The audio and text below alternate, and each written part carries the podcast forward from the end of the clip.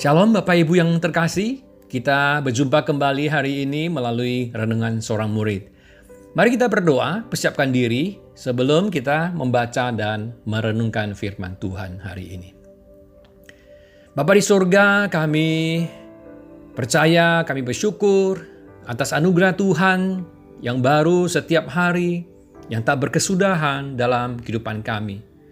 Sesungguhnya kami menyadari bahwa kami tidak mampu menjalani hidup yang berkenan kepada Tuhan tanpa anugerah Engkau. Di dalam segala keterbatasan dan kelemahan kami, kami terus butuh anugerah Tuhan yang berbelas kasihan, menopang, menguatkan, memperbaharui, dan menuntun hidup kami. Karena itu, kami tidak mau berhenti mencari dan terus mendekatkan diri dengan Engkau melalui doa dan merenungkan firman-Mu. Tuntunlah hidup kami senantiasa dengan firman-Mu. Berbicaralah kepada kami melalui firman-Mu. Kami siap mendengarkannya Tuhan, kiranya Tuhan yang menolong kami. Dalam nama Tuhan Yesus kami berdoa. Amin.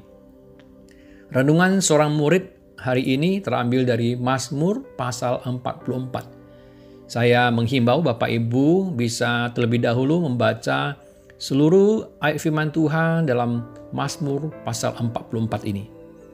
Namun saya akan uh, fokus baca hanya dari ayat 23 sampai ayat 27. Mazmur 44 ayat 23 sampai 27. Demikian firman Tuhan, oleh karena engkau kami ada dalam bahaya maut sepanjang hari kami dianggap sebagai domba-domba sembelihan. Terjagalah, mengapa engkau tidur, ya Tuhan? Bangunlah, janganlah membuang kami terus-menerus. Mengapa engkau menyembunyikan wajahmu dan melupakan penindasan dan impitan terhadap kami? Sebab jiwa kami tertanam dalam debu, tubuh kami terhampar di tanah. Bersiaplah menolong kami, bebaskanlah kami karena kasih setiamu. Bapak Ibu, situasi yang dihadapi bangsa Israel di Mazmur 44 ini yaitu sedang hidup dalam kesusahan. Dalam pemahaman bangsa Israel, kesusahan itu menimpa umat Tuhan ketika umat Tuhan berdosa dan tidak mentaati hukum Tuhan. Tapi pada saat itu mereka tidak merasa sedang melanggar perintah Tuhan. Justru sebaliknya, mereka merasa masih tetap mentaati hukum Tuhan, mereka masih menyembah kepada Tuhan Yehova, Allah Abraham, Ishak dan Yakub, tidak terpengaruh menyembah Allah atau dewa-dewa orang kafir. Karena itu umat Israel memahami bahwa seharusnya Tuhan memberkati, melindungi, dan memberi kemenangan kepada mereka terhadap musuh-musuh mereka ketika mereka hidup taat kepada perintah Tuhan. Dalam ulangan 28 ayat 1 dan ayat 7, Musa pernah berkata, Jika engkau baik-baik mendengarkan suara Tuhan Alamu dan melakukan dengan setia segala perintahnya yang kusampaikan kepadamu pada hari ini, maka Tuhan Alamu akan mengangkat engkau di atas segala bangsa di bumi. Tuhan akan membiarkan musuhmu yang maju berperang melawan engkau terpukul kalah olehmu. Bersatu jalan mereka akan menyerangi engkau tetapi bertuju jalan mereka akan lari dari depanmu. Hal seperti inilah yang juga mereka dengar dari kesaksian nenek moyang mereka di masa lampau, bagaimana tangan Tuhan menghalau bangsa-bangsa musuh Israel dan memberi kemenangan kepada bangsa Israel. Namun bangsa Israel melihat realita kehidupan yang mereka jalani saat itu tidak mengalami penyertaan dan pertolongan Tuhan – mereka bukan hanya mengalami kekalahan perang dan penderitaan, tapi juga dipermalukan oleh bangsa kafir yang menaklukkan mereka. Mereka tidak melihat adanya pertolongan Tuhan, tidak ada jawaban doa. Musuh dengan mudah dan leluasa mengalahkan dan menghancurkan mereka. Mereka merasa tidak berdaya, menjadi bahan tertawaan yang menertawakan ketidakadanya pertolongan dari Tuhan bangsa Israel. Mereka menggambarkan diri mereka seperti domba yang disembeli yang tidak berdaya di hadapan musuh-musuh mereka. Mereka merasa dedikasi hidup mereka kepada Tuhan tidak direspon dengan pertolongan Tuhan. Mereka melihat Allah yang dulu tidak sama dengan Allah yang sekarang. Allah yang sekarang seakan-akan membiarkan umat kesayangannya ditindas oleh bangsa asing.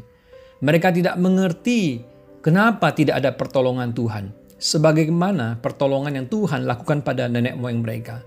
Mereka merasa mengalami apa yang seharusnya tidak mereka alami. Allah seolah-olah tertidur, membuang mereka, menyembunyikan wajahnya, dan membiarkan penindasan menimpa mereka. Nah, ayat 10 sampai 26 menjadi ungkapan keluhan mereka, mempertanyakan janji kasih setia penyertaan Tuhan dalam hidup mereka. Namun puji Tuhan, walaupun mereka berkeluh kesah, tapi masih tetap setia dan tidak meninggalkan Tuhan. Mereka kecewa, tapi tetap bertahan dan berpengharapan pada Tuhan. Mazmur 44 ini ditutup dengan ayat 27 yang menjadi ungkapan permohonan doa dan pengharapan mereka akan pertolongan Tuhan. Bapak Ibu penderitaan dalam hidup anak Tuhan bukanlah sesuatu yang baru, atau tak terduga atau sesuatu yang tabu. Penderitaan dalam hidup anak Tuhan juga tidak selalu adalah wujud hukuman Tuhan. Sejarah kehidupan orang-orang percaya sepanjang zaman memang selalu diwarnai dengan berbagai tantangan dan kesulitan. Sebut saja salah satu di antaranya adalah Rasul Paulus, seorang tokoh besar yang menulis lebih dari separuh kitab Perjanjian Baru. Seorang yang begitu mendedikasikan sepenuh hidupnya bagi Tuhan. Tapi dia mengalami begitu banyak tantangan, kesulitan, dan penderitaan. Bahkan sampai akhirnya mati martil dengan dipenggal kepalanya. 1 Korintus 15 ayat 31 Paulus berkata, Saudara-saudara tiap-tiap hari aku berhadapan dengan maut. Demikian juga di 2 Korintus 1 ayat 8 dan 9 Paulus berkata, Sebab kami mau saudara-saudara supaya kamu tahu akan penderitaan yang kami alami di Asia Kecil. Beban yang ditanggungkan atas kami adalah begitu besar dan begitu berat. Sehingga kami telah putus asa juga akan hidup kami. Bahkan kami merasa seolah-olah kami telah dijatuhi hukuman mati. Paulus mengalami dan menyadari tidak terhindarnya tantangan, kesulitan, dan penderitaan yang begitu berat dalam pelayanan dan dedikasi hidupnya. Tapi pada saat yang sama, Paulus tahu itu bukan berarti Tuhan meninggalkan dan tidak ada pertolongan darinya. Di ayat 9, Paulus melanjutkan berkata, Tetapi hal itu terjadi supaya kami jangan menaruh kepercayaan pada diri kami sendiri, tapi hanya kepada Allah yang membangkitkan orang-orang mati. Paulus memahami kesulitan, tantangan, dan penderitaan yang Tuhan injikan untuk menolong Paulus lebih bersandar lagi kepada Tuhan. Mazmur 44 ayat 23 juga dikutip oleh Rasul Paulus di Roma 8 ayat 36 di mana Paulus mengingatkan realita yang dialami dalam hidup umat Tuhan ada kesulitan, tantangan, penderitaan, dan bahaya.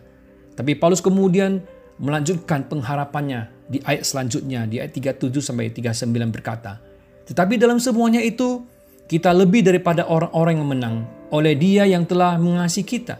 Sebab aku yakin baik maut maupun hidup, baik malaikat-malaikat maupun pemerintah-pemerintah, baik yang ada sekarang maupun yang akan datang atau kuasa-kuasa, baik yang di atas maupun yang di bawah, ataupun sesuatu makhluk lain, tidak akan dapat memisahkan kita dari kasih Allah yang ada dalam Kristus Yesus Tuhan kita.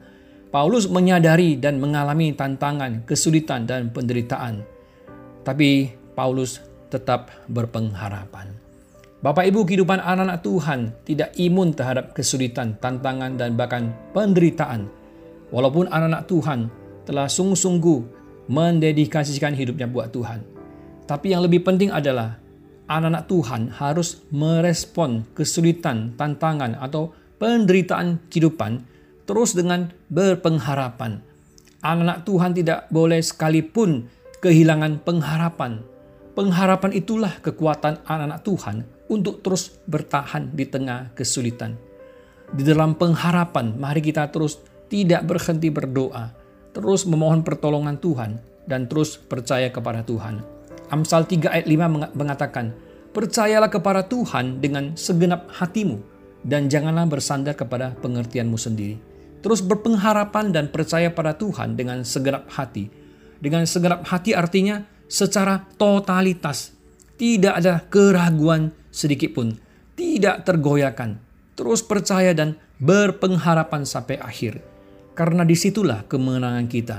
Kemenangan kita bukan hanya ketika mendapatkan pertolongan Tuhan, tapi kemenangan yang lebih besar adalah ketika kita tetap beriman dan berpengharapan di tengah kesulitan, tantangan, dan penderitaan. Amin. Mari kita berdoa. Bapa di surga, puji syukur firman Tuhan kembali menerangi pikiran kami dan menguatkan iman kami. Hari ini kami diingatkan lagi untuk terus percaya dan berpengharapan pada Tuhan. Kami butuh anugerah Tuhan untuk menguatkan iman kami, supaya kami tidak pernah berhenti terus berpengharapan pada Tuhan, bahkan sampai akhir hidup kami. Kami percaya Tuhan tidak akan pernah tinggalkan kami, terus melindungi kami dan terus memberkati kami. Tapi kami juga percaya di dalam segala tantangan dan kesulitan hidup, juga ada berkat dan kasih setia Tuhan bagi kami. Inilah iman dan pengharapan kami Tuhan. Dalam nama Tuhan Yesus kami berdoa. Amin.